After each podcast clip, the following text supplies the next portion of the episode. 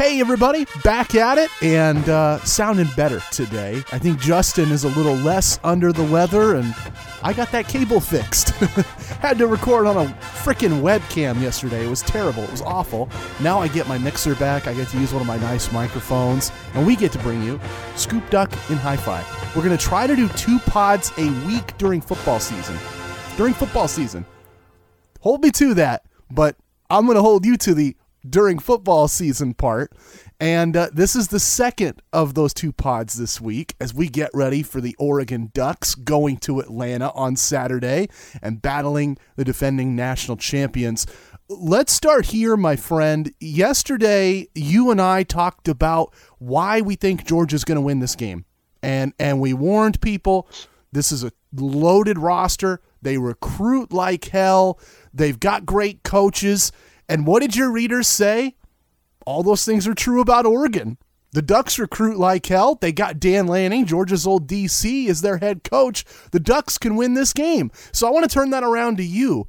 How can the Ducks win this game? Yeah, I mean, you know, obviously the same thing that that is going to apply to this game applies to most games, right? You clearly if you're Oregon, you can't turn the ball over, right? I mean, that's going to be probably first and foremost. You can't give away possessions. Uh, you can't, you know, dig yourself into a hole. Uh, they're going to have to play a relatively clean, uh, and I don't want to call it a perfect game, but you just really can't put yourself in a hole. So I think that that's one element to what you know Oregon's going to have to do. I know it's going to be incredibly hard, and I don't debate this, but you're still going to have to figure out a way to run the football against Georgia you know you might need to lean on your pass game a little bit more but you can't just drop back and pass every attempt. You're going to have to be able to figure out a way to run the ball and at least make them respect that to some degree. So i think those are a couple of keys there. Um, I, I, you know the one thing though eh, I, the georgia offense doesn't really strike fear into me. You know what i mean? Like you don't look at this team and think oh man they're going to put up 45 points on you because right. they've got a killer offense. I think they've got a good enough offense. They can score points. And there's no doubt that your number one priority is trying to limit what Brock Bowers does to you because he's a special generational type player. But I think if you're Oregon's defense and you're looking at this game and you say we're playing Georgia, you don't really have to do anything super special than other you know, other than being where you're supposed to be you know, sound tackling, trying to limit any big explosive plays. Um, and I think really trying to get this team to, you know, quote unquote, beat you. So, I, I mean, that, that's the way I see it. I think in terms of Oregon's offense, they've got a, a tougher time ahead of them. And I know Georgia lost a lot of players, guys that went to the NFL, guys that uh, Dan Lanning coached, a uh, bunch of first round picks.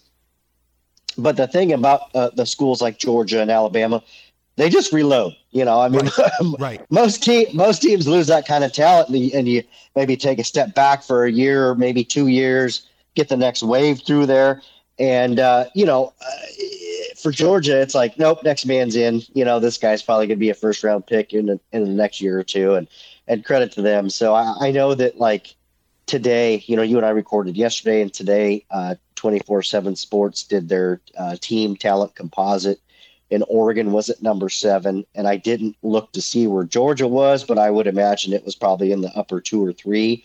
And, you know, while you look at that and you say, well, it's only like, we'll just say five spots away or whatever. Right. It's a pretty big five spots away, you know, from where, you know, where Oregon's at and where they're at. I mean, I credit to Oregon. They've clearly got one of the most talented teams in the Pac 12 but again, you're talking about a talented team in the Pac 12 versus one of the most talented teams in the SEC. And those two things just are not the same thing. Yeah. I, am always reminded of uh, a quote. This is, this is a Lane Kiffin quote from probably, gosh, 15, 16 years ago now. It's when he left USC and took the Raiders job way back when. And he said, he said the biggest difference between taking that uh, Raiders job versus being Pete Carroll's lead recruiter at USC is with the Raiders, I get one first round pick.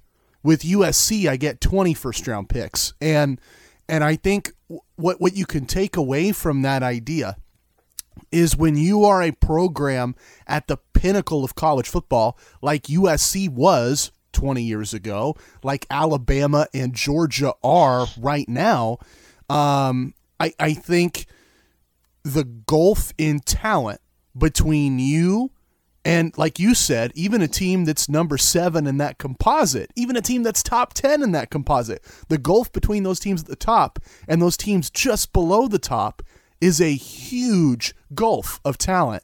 And and so my my gut says that Oregon won't be able to win this game, that they won't be able to do the things they need to do.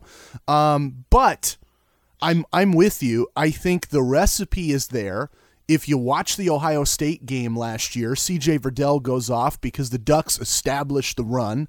Um, I think Byron Cardwell is a home run hitter in that backfield. And if they give him a shot against Georgia, there's a chance he takes that shot 90 yards, right? He's an incredible talent. I could see him having a breakout game. Um, I think that Kenny Dillingham's scheme is going to be fascinating to watch. If they can get positive yardage on first and second downs and speak to what you're saying about playing efficiently and protecting the football and not making mistakes. I want to see this team line up on third down and try some deep strikes. Because the other game that I'm I've got on my mind is the SEC title game last year, right? That's how Alabama beat Georgia. Is is they took some shots and they threw deep down the field, and and I I'm not saying the Ducks will play that way. Um, I think the Ducks could play that way, and I think if they do that, there's a chance they get some big plays on this team that Georgia really doesn't see coming. You know, I mean, they're they're looking at Oregon tape from the last couple of years and looking at what this roster does well. They see a lot of smash mouth football guys, and Dan Lanning comes in and he's got that mentality, smash mouth football. But Kenny Dillingham as his OC, I think, could give a, a different flavor to this attack. Uh, I'm still going to pick Georgia. I think Georgia's the more talented team, and it really just comes down to that. You know, they out recruit Oregon every year, but I I do think there is a shot a couple of aggressive plays, a couple of big strikes, some play action, a solid running game, there's a chance Oregon wins this one. Yeah, and, and I think uh, you know what I said yesterday is something I, I still agree with. You're catching Georgia in the first game. They're more than likely going to make some mistakes, mistakes that they probably won't make three, four, five, seven weeks down the road. And I think if you're Oregon, you're more than likely going to make some mistakes too. But if you can make less and if you can capitalize on their mistakes, you've got a shot at, you know, what I'm going to say is keeping this game close. I still think Georgia wins. And I'm not saying there's no chance that Oregon doesn't win. Uh, you know, the, just their margin of error is, you know, a little bit less or a lot less, if you will.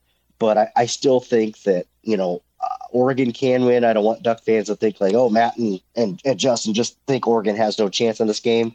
Uh, we definitely think Oregon has a chance in this game. There's just gonna they're just gonna need some things to go the right way. Right. And uh, you know, if that happens, well, let's you know let's go with it and, and see how that goes. Uh, Lord knows I will definitely enjoy my my site a lot more if Oregon can win. So I'm pulling for that. But being the realist that I am, and the and and and putting emotion aside and trying to look at this like Vegas does, odds are Georgia wins this football game.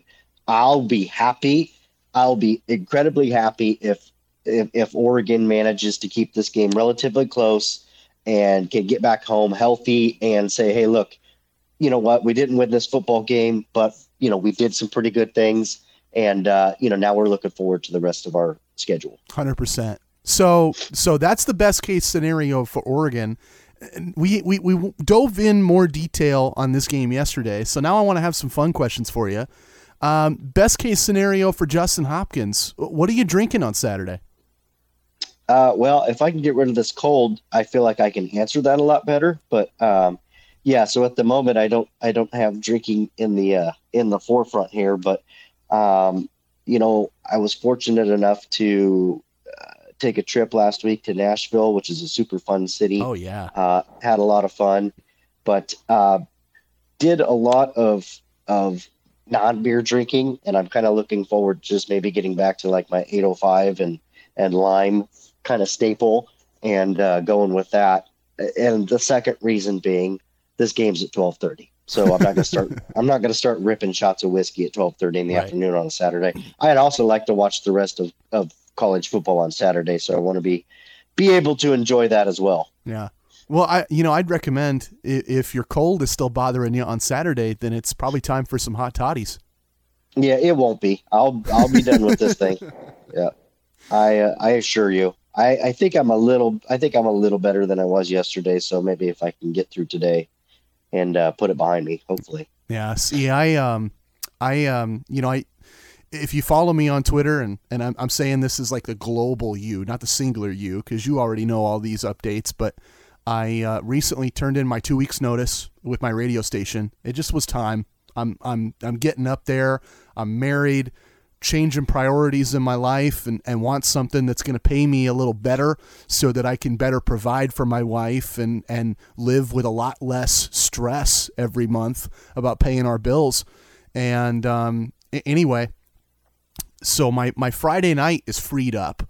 And this is the first time I've gotten Friday night, the opening week of high school football season, off in nine years. And so uh, a friend of mine in Roseburg reached out, and he's going to be broadcasting uh, the uh, Roseburg high school football game up here in Beaverton against Mountainside High School. And I'm going to help him out with the camera. And he said, I'll throw you a six pack of beer. So I, I'm going to, we're, we're still working out what he's going to bring me Joey Kieran down in Roseburg. I think I think I told him to just find me a six pack of Calderas because up here I can't really find a lot of Caldera beers. Uh, you know, the really? lawnmower. Well, the lawnmower is everywhere, right? Because right, they, they have right. that crazy distribution deal where every grocery store from from here to uh, to Texas gets the lawnmower lager for like six bucks a pack. Uh, but I'm thinking like some Ashland Ambers, or I, I love when I lived in in Talent.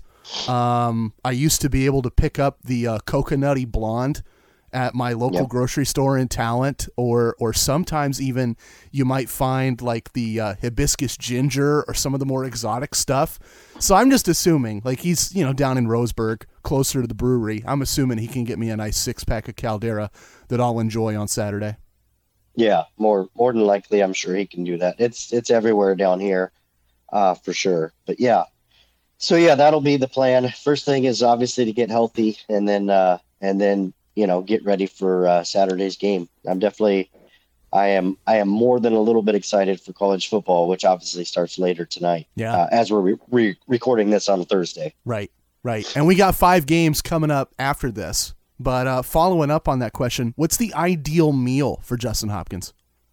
Uh, I mean, anything barbecue or wings or just kind of that, you know, any of that stuff is is definitely uh, my favorites. You know, oftentimes most of the games um, I get together with friends, and there's, you know, somewhere between six and fifteen of us, and everybody brings a dish. So you know, those are always the best because you know people Right. are generally making them and bringing different dips and different things. So those are always fun as well. So um, but yeah, and then if you know what, if I'm in a hurry and and you know like this game, for instance, being at 12:30, which makes it hard to barbecue, I guess just order pizza and roll with it. Yeah.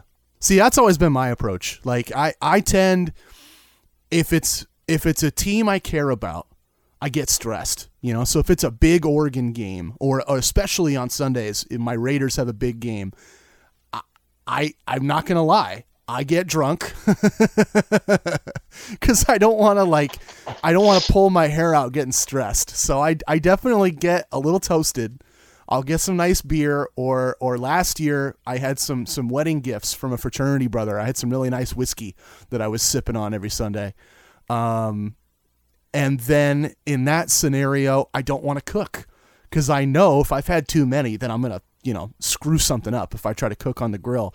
And so I try to just, you know, put a little money away to either order a pizza or do something mindless like, you know, when I'm getting my groceries, I might pick up some supplies to make sandwiches. Something that I don't have to, you know, light on fire and burn to Sup- death. Super easy, yeah, super easy. Yeah. All right, man. Well, uh, without further ado, uh, we're, we're knocking off all the things I wanted to hit on today. Uh, two short pods this week as we get you ready for the Oregon Georgia game. Let's introduce a segment we do all season long during college football season. It's my favorite thing that we do because it, it turns a Ducks podcast into something wider, we're talking about college football as a whole. This is five games we think you should watch. It goes like this. We know you're going to watch the Oregon Georgia game at 12:30. We also know, as Justin said earlier, it's a big whole action-packed day of college football, full of games. And we want to tell you what we're going to watch and what we think you should watch Saturday that's not the Oregon Georgia game. I'll go first. It's in the first slot right after college game day. And I have to admit, it was the best of the worst. There's a lot of bad games in this window, but I'm putting this one down because I think there's upset potential. Colorado State at number eight Michigan, 9 a.m. on ABC. Harbaugh wanted to go to the NFL last year. He, he, wanted an interview with the Vikings. He wanted that Vikings job. They didn't give it to him. I think Jim Harbaugh knows something in Michigan. I don't think he likes the talent that returned back to this Michigan team that went to the playoff. I want to see if Michigan gets upset on Saturday. Well, and I, I think he also knew something else in the fact that he had his one chance to cash in on beating Ohio State, and he did that. And uh, that's probably going to be the one he gets. Uh, mm-hmm. it, as far as I could tell. So, um, yeah, I'm with you. I, I still I have a tough time buying Michigan stock. Um, you know, I know that your dad's a Harbaugh fan, but I've never really been one. And uh, you know, yeah, I, I could see that. I didn't have that on my uh, didn't have that on my radar, so I'm glad you brought it up. But that's that would definitely be something. And uh, heck, even if they can manage to keep it close, that would definitely be uh, a pretty big storyline as well. I had uh, mine. I think are mostly pretty obvious, just because there's a decent slate mm-hmm. of good games. But um, and I just listed mine in order of of the ones I liked from most to least. So first one for me is Notre Dame Ohio State. Got to watch that game. Oh That's yeah, four thirty. Yeah, on a Saturday. So in terms of me having the top one, that's my number one on my list is Notre Dame and Ohio State. Going to be a great game. Yeah. Yeah, I I flirted with not putting that one down, and and the only reason why is I knew you were gonna put it down. Like it's sure when when you have a game like that, it's so obvious. I'm like, yes, yes, we need to see Marcus Freeman in his first game at the helm of the Irish. There's a lot of hype about him. There's a lot of hype about that team this year because they don't have an empty cupboard. You know, I, I heard somebody say on I think Finebaum the other day, you know, well Brian Kelly left for a reason. Yeah, he didn't leave because his cupboard was bare. He left because LSU backed up a Brinks truck. Um, so I, I, think that could be a really compelling game. 4:30 on ABC. Notre Dame, Ohio State, two blue bloods, and then um, the the third game on my list because I had that Notre Dame Ohio State one too. Third game for me. It's 12:30 on ESPN. I know that's going to conflict with the Oregon Georgia game. So this is like the game you watch when Oregon Georgia is in the commercial break. Number 23, Cincy. Number 19, Arkansas. I, I think it's simply the best game in that window if you need something during the commercial breaks. Yeah, I have the same game. So yeah, pretty pretty straightforward top 25 matchup. Kind of interesting to see, you know, if Cincinnati's a good team again uh, if Arkansas is for real, they keep getting a lot of love. Um, so yeah, that one's an, that was another one that it looks like both you and I have, uh, and an obvious no brainer there. Uh, the the second that was my third uh, game, my number three game. The the second one I have in between there is Utah, Florida. Yeah. I think that's another another no brainer. See if what Utah looks like this year. They've lost some guys. They got a lot of hype. I think they return a pretty good team. Um, so yeah, yeah, Utah, Florida was my number two. So that's three of my that's my top three right there that I currently had written down. That game is a narrative buster. I, I can't wait to see what happens because if you're in Pac 12 country, the narrative is this is Kyle Whittingham's best team. This is the the final the first time and maybe the only time he ever gets a, a good quarterback He's got a great defense. This is a team that could go all the way. If you live in Pac 12 country, you've been hearing that narrative for the last eight months, right? And in SEC country, the narrative is Utah can't go into the swamp. and I want to see if that holds true. I, I want to see I want to see which narrative wins out. Like Utah, can they go into the swamp and beat Florida? I want to see that. Yeah, no, it'll be a great game. Definitely excited to see that one. Um, and then number four, I actually had written down. I think most Duck fans would agree. Uh, not the the best uh, matchup, but I have Rice at USC just to kind of see what happens there, what Lincoln Riley's team looks like, and uh, they should absolutely smash Rice, but still, I'm pretty sure most Duck fans are going to keep an eye there. Yeah, I, I like that logic. Uh, Utah, Florida, 4 p.m. ESPN. By the way, I always like to to throw those little notes in. I didn't have the Rice USC game, but for the same reason you put down Rice and USC, I put down my last game, which is uh, number 25 BYU at USF, one o'clock on ESPNU. I'm I'm thinking you know, you, you want to see USC, you want to see the Lincoln Riley experiment. I want to see BYU and Kalani Sitake because the Ducks got to play him in a couple of weeks. Yeah, almost wrote that game down for the exact same reason that they're an opponent of the Ducks in a couple of weeks. So yeah, it'll be kind of kind of interesting to see how they perform and what kind of team they've got there at BYU. Uh, like you said, as they head to Oregon in a few weeks, and that'll be a, you know, uh, that's the thing. I don't I don't know that Oregon fans are really uh, talking about this enough, or at least prepared for it. There is, and I'm not saying it will happen, but there is potential, you know, that if that BYU team is real, you could be looking at a one and two Oregon team, right? Potentially. Not saying it's going to happen. I mean, it's just, but you're looking at two top 25 teams. Obviously, Georgia on the road, BYU at home. I mean, uh, conceivable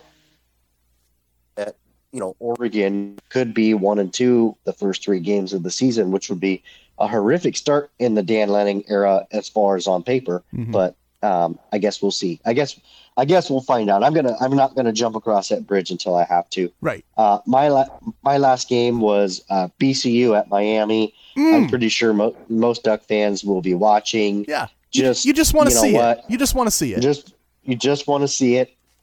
You just want to know you know, is Mario going to hog tie Van Dyke uh, from being able to chuck the ball down the field in game one? Uh, I, I don't even need to give the storylines. Duck fans are going to watch that game. Again, it's yeah. a 1230 game. I know you'll be watching the Ducks, but don't lie. You'll you'll be flipping back and forth between that one and uh, the Cincinnati Arkansas game too. So so yesterday, this brings up a, a, good thing in my brain. Yesterday, I was chatting with uh, a friend of mine. He, he's Joe Tate, the general manager at Medford BMW, and uh, he, has been a, a, a, patron of my show and, and sponsor of my show for years. And uh, anyway, we're, we're just you know catching up, and I, I ask him, you know, what do you think about the uh, the Ducks game on Saturday? Because he's he's a huge Ducks fan, and we get going, and he reminds me of a theory I've had about Mario for for a few years. Now, I loved Mario Cristobal, had had immense respect for him, and I remember saying, you know, Oregon should keep him as long as they can because he can win a national championship at Oregon. I still believe that to this day. But I think Mario had a flaw. He didn't know how to handle quarterbacks. And it, and it wasn't even just in the management. Like like your question, you're wondering about is he going to handcuff Tyler Van Dyke? Um, like the way that that Justin Herbert arguably was treated, the way that Tyler Shough and Anthony Brown arguably were treated. I'm thinking about just recruiting. Like, you remember when there was that big push for DJU? Yeah. Oh yeah. So DJU almost ends up a duck and at the time, it, let's say he had committed, you and I and all the recruiting sites out there, everybody would have celebrated that. What a coup by Oregon. What a great signing by Mario Cristobal. Well, they all got to do that for Clemson when he commits to Clemson, and he might lose his job, right? He's he hasn't really cut it out there. Right. Um, so I wonder with that and then and then you look at you know the development of quarterbacks and the active management of quarterbacks under Mario Cristobal I I wonder if that's his real Achilles heel. And uh, we get to see an example of it on Saturday. How does he treat Van Dyke? Well and and I'm sure that you know uh, again it's it's a team they should be able to beat with you know one arm tied behind their back. Um, you know so if they come out and look pretty vanilla you know, I'm sure he'll defend it with, well, you know, no need to put too much on film, game one, blah, blah, blah, standard stuff. But it will be an interesting storyline to track for sure, yeah. at least for the for the first, you know, three, four, five games of the season to see if the trend continues, if you will. Have you watched any Anthony Brown preseason tape? Uh, yeah, I mean, I've seen, I watched mostly highlights of of him, and it's like pretty crazy uh, like how good he looked. He was throwing deep, but it's not like he was just running in preseason. No. He was actually no. throwing the ball and looked good, and his you know his his throws were on target, and um, yeah, it's like I mean, and, and you, I don't know, I don't. The biggest one to me is just uh, you know when you go and you see Justin Herbert now in the NFL, and you know I saw there was an athletic article that said his ability to process and read is among the very elite ever at the at the position. And you start to think okay well those were some of the things he struggled with the most at Oregon. How is he elite at this? But he was at Oregon and you know his decision making and stuff was was not always uh you know the greatest. And it's like okay where's the disconnect? It's because it, like it just doesn't make any sense. Right. Right. I don't know no, it, it has to be in the play calling. It has to be in the play calling and the play design at that point, you know. And, and I think I think that speaks to and, and this is something that you know we've we've had Hythloday on this show many times, uh, QB eleven on this show many times. They love the the all twenty two tape where you get that wider angle where you can see from sideline to sideline uh, where the receivers are lined up pre-snap, what the coverage is going to be post-snap, and and the route combinations and how all that comes together. When you have the all 22, you can you can see that play design and and uh, play call, but when you just have the TV broadcast, you don't see it. And I, I think that's where, as fans, there's a tendency if a quarterback makes a bad throw or a receiver makes a bad play, it's our tendency to blame them but we don't see you know how is the spacing on the route or or what what coverage did the defense show pre-snap and how is the quarterback trained to uh, respond to that right? Like what are his reads? What's the progression of his reads? That's where um i i think you you just kind of have to assume it's on play calling and play design well, and you know something that I had heard uh, more more towards the end of the days there, but uh, with regards to Herbert, and at the time, uh, the offensive coordinator that he worked with the most was Marcus Arroyo, of course.